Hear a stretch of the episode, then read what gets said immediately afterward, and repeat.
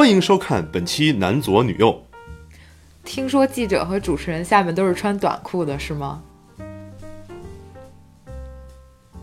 你们或许想过一件事情啊，我们两个的视频面前为什么总放着这么一个麦克风呢？那是因为我们对音质的要求啊非常高。如果没有好的声音呢，我们宁愿不录视频。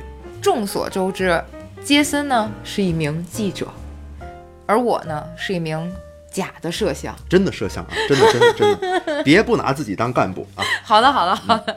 所以我们其实是会经常接触各种各样的麦克风的。所以本期我们就想聊一聊我们用过的所有的麦克风。当然，这不是一期专业的评测啊，我们不是一个科技频道，我们也不是很懂麦克风，所以我们谈不了什么参数，因为我们根本不懂。对，但是我们能做的呢，就是以一个普通用户的身份，来以真实使用的感觉啊，来告诉大家这个东西究竟好不好用。嗯，使用体验型的。嗯，我穿上西装之后说话是不是特别有记者的语调呢？好像记者不是这么说话。啊，你你你还是歇菜了吧对？不起，对不起，对不起，我我回归正常了啊，回归正常。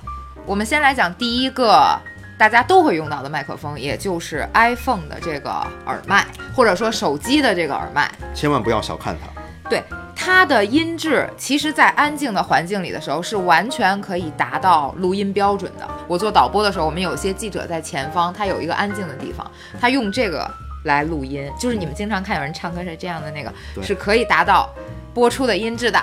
嗯，它的好处就是可以离嘴巴特别近，所以它收音收的会效果会特别好。是的但是这个姿势就是这样的话，记者没办法这么出镜啊，对不对？这主持人一看见你都喷了，是吧？这儿有一根耳机线在这儿。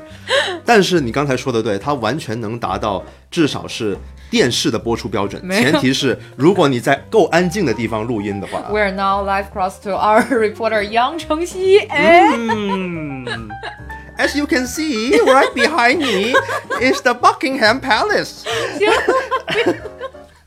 所以我想说的是，这个耳机有时候我在一些特殊场合，尤其是需要你快速反应的做片子的场合，我的确会用它来录我的配音。嗯，它完全可以胜任。我们今天要介绍的第二个麦克风，就是你们可能看到的很多次的了啊。我们从刚开始做视频的时候，就是这个麦克风，就用这个麦克风。这个麦克风的牌子叫做 Samson 啊，不是不是三星啊，不是 Samsung，是 Samson。在北京英语里都一样，Samsung 麦克风，三星的啊，三三三三星的啊，三讯，三讯啊，三讯的三讯，山山讯，你欺负我南方人是不是？它的型号呢叫做 C 零幺 U Pro，个人感觉我使用感还是很不错的。你只要用了这个麦克风，你的声音就会性感十倍以上。第二个好处就是这个麦克风它的指向性不错。嗯，指向性是什么东西呢？是一个很重要的概念啊。我们谈麦克风的时候，它是分为两种的，一种是有指向性的，一种是没有指向性的。这种就是属于有指向性的，它会更多的收它正面的声音，然后屏蔽掉它两边或者后面的声音。所以就算附近比较吵，它也只会着重收在他前面的我的人生。是的，但是它不能做到完全的屏蔽掉噪音，只是说如果你这个这个方向有噪音的话，它不会显得那么明显而已。当然也跟噪音的分贝大小有关。嗯、其实指向不光是分有指向和没指向，还分很多形状的指向，什么心形、超心形、什么八字什么的。这个之前张晓他他总嗯，做过一期专门的视频讲，我把大家可以 A 看 V 号贴在那个视频描述里，大家看一下专业的人是怎么讲麦克风的，啊，我们就算了啊，人家是专业的。人家是专业的啊，对的，啊、我继续讲它的优点啊，呃，它滤掉那种远方的杂音的能力特别强。例如，我们楼下如果有一个呃什么卡车在拉货，然后我在这儿要配音的话，呃，它收到的那个杂声会比较小，肯定比别的麦克风好啊。然后就是它是 USB 的，即插即用啊。有一些麦克风还得那是有什么声卡呀，又得装个驱动什么的，那些太专业了，我们就不用那些啊。我这个即插即用，插上就能用用那些的原因就是因为不太会用。嗯，对，更符合我的风格。然后它还有一个优点，算是性价比比较高。多少钱来着？我们买的时候好像是四百多，四百六十多吧，我记得。嗯它不算是一个就在指向性麦克风这种就是即插即用 USB 的指向性麦克风里面，它不是贵的，嗯，它是一个比较性价比很高的一个了。性价比很高了。啊，嗯，而且长得还挺好看啊。凑凑合合吧。我们来讲讲它的缺点。第一个缺点就是爆音，嗯就比如你啪啊吧一下子声音特别大的时候，它就会爆音刚才可能就爆了。啊。我也觉得，嗯你看，橘子在这儿捣乱的声音就收的特别清楚吧？它要在那儿捣乱的话，嗯可能就收的没那么清楚。走开，老鼠。第二个缺点呢，就是刚才我也说到了，它过滤比较距离比较远的杂音的能力是很强的，这就说明它只能收离它比较近的声音。你如果离它远了，你的音质的衰减特别特别的明显，嗯所以你得靠近了用，但又不能太近，不然就爆音了。所以就是有一点尴尬。啊，有点尴尬啊。嗯，你要控制自己的情绪，不能太激动。嗯，就得，ASMR 式的录音。这种尴尬呢，我们在很多 UP 主或者 YouTuber 身上也也看见了。之前我记得 PewDiePie 就是用这种麦克风来收声音的，但是因为他这两年开始越来越浮夸，在在自己那儿跳来跳去，然后有时候发现的声音有时候大，有时候小，后来他干脆就不用这个了，啊就用胸麦了。哦，他老要跳来跳去的话，的确还是用胸麦比较好。最后一个问题就是它太重了，你无法把它带到任何地方啊。也不是，我觉得就是反正我受不了，呃，因为你是一个连相机都受不了，只能受得了 GoPro 的人。太重太重了啊！我们等会儿上网查一查它有多重啊，咱们把这重量放在这儿。嗯然后他们家还有一个比较小的麦克风，不重的，很便携的，叫做什么 Micro Mic Mic Mic Go Go。嗯，嗯，那个音质当然没有这个好，但是好处就是特别特别的小，但是它比这个还容易爆音。所以有时候特别抓狂，录完一整段之后，发现中间七八九十个地儿都是爆音的，对，是，根本没法用。那个那个还不敌 iPhone 的那个耳麦。所以我们已经不用那个玩意儿了。刚才我们讲的几个其实都是在安静环境下录音的，也就是相对是在室内录的，在室外录又是不太一样的需求。所以在室外呢，我用的最早的一个麦，就是最早给你拍视频的麦，是一个领夹麦，嗯，它是一个牌子叫博雅，嗯博雅，对，博雅，嗯，然后它价位好像是在一百六十多还是一百八十多，然后刚买来的时候觉得还 OK，嗯，然后用了两次就坏了，我觉得不行，是吧？我觉得不行，对，因为它的音质吧，也没有让我感觉和 iPhone 的差距有太大。嗯嗯，主要是它便宜。我也见过这个品牌，因为我以前搜麦克风的时候，按价格从低到高一排全是博雅的。对吧？相对会便宜一点。我不是故意黑你的啊，博雅的公关，博雅是很便宜的，对吧？我还用过一个贼贵的，贼贵。是我从我们学校里嫖出来的，嗯是 Zoom H 五。嗯嗯，那是一个很专业的麦克风，但我当时是为了用它去拾取环境音。有时候啊、你声音是得另外录的。如果你要追求一个很好的片子的效果的话，嗯啊，很多你所看到的电影和纪录片里面，它的那个现场音呢，都不是当时收的啊是，的都是后期去找一个很好的地方收一段很好的声音，然后铺在那个时间线上。是的，所以这个时候就可以用到 Zoom 系列的一些高级的录音笔了吧？那个应该算，那都不叫录音笔了，那么大一玩意儿啊，录音坨砖。呃，砖。那么我作为一名记者呢，给大家介绍一下电视台里的标配都是什么东西啊。虽然我对技术一点儿都不懂，但是我基本上天天都在用这些玩意儿。很理直气壮嘛。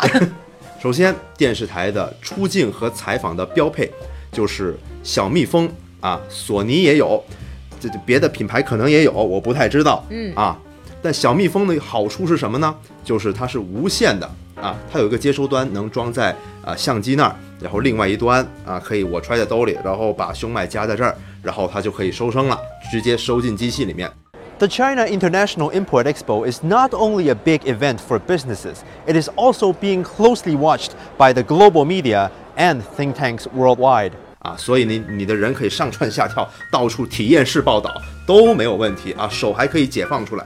嗯嗯，但是就是你不能让那个小蜜蜂的收音端一直蹭到你的领子啊，不能蹭到，尤其是女记者啊，不能嗯用头发老蹭到那个胸脉。哎呀，有一些就是一听，哎呀，完了完了完了完了，凉了凉了了。凉了，对啊，这段凉了。还有一个问题就是它太贵了，就是多少钱来着？反正你听到2000多吧听听到千就算了，那你有可能就问了。啊，记者的标配不是应该是手持麦克风吗？这样拿着，这上样面出镜的时候说的那种 CCTV、CGTN CGTN，那样。这种手持的麦克风呢，它有它派上用场的时候，那就是如果你在场景特别混乱的时候，尤其是哎，你采访对象在那儿，然后好几十家媒体都哇丧尸一样冲上去，人家一棵植物在那儿哇啊啊，你这这有什么什么有什么看法呀？然后这时候呢，你就没有办法说你把你的胸麦还要憋在人家身上，这这来不及了，对不对？你这时候就得用手持麦。另外一种情况就是附近的环境特别嘈杂的时候，比如在火车站出个镜，对，嗯，因为呢，胸麦是无指向性的，所以就是说它会使四面八方的声音都会收，但是手持麦呢是有指向性的，往上指啊，你的嘴在麦克风上面，所以它只收你嘴说出来的话、啊，旁边的声音都给你滤掉了。滤掉。This is the epitome of glamour, fashion, and sexiness. The Victoria's Secret fashion show has come to Shanghai. This is the first time the event has taken place in both a Chinese city and in Asia. 所以它在比较嘈杂的环境里面就会特别派上用场。所以你们可以去观察一下电视上的记者，他都是在安静的情况下才用胸麦，如果是人比较多呀、比较吵的环境下，就都会用手持麦。但是现在呢，在 vlogger 之中最流行的就是机头指向麦，也就是可以直接接在呃相机的热靴上面的指向麦。我们也买过很多个，虽然你别看我们不怎么拍 vlog，但我们也买过很多个。第一个嗯，就是这个毛球球，买了很久了这玩意儿。这个是罗德的，叫做 Video Micro，就是小不点儿的意思。嗯嗯，它的优点就是真的很便携，以及性价比比较高，因为它只卖呃四百块，我记得四百多一点儿。嗯嗯嗯然后还有就是它不用呃电池供电，它是由相机来供电的。嗯，它的缺点呢，就是音质肯定比不上这种电容麦。我以前在以前录视频的时候也用过几次这个玩意儿，对比一下，你就能听出来音质的区别。Um, there are 48 questions in total, and 33 of them were asked by, well, you change your ID name, uh, 傻招好学, right? 33 questions. 后来因为呢要接一些呃商业的拍摄，还要帮杰森拍一些比较专业的东西，我们就又买了一个它的进化版，就是这个。也不算进化版了，这个其实比它更新哦，是吗？啊，这是最旧的 Video Mic Pro。 那你反正是你你让我买的，我以为是进化版。这个东西大概是六百八九的样子，当时买的时候可能是。然后它的优点就是它的指向性是很好的，你们也能看得出来，能够胜任比较多的采访任务，单机采访。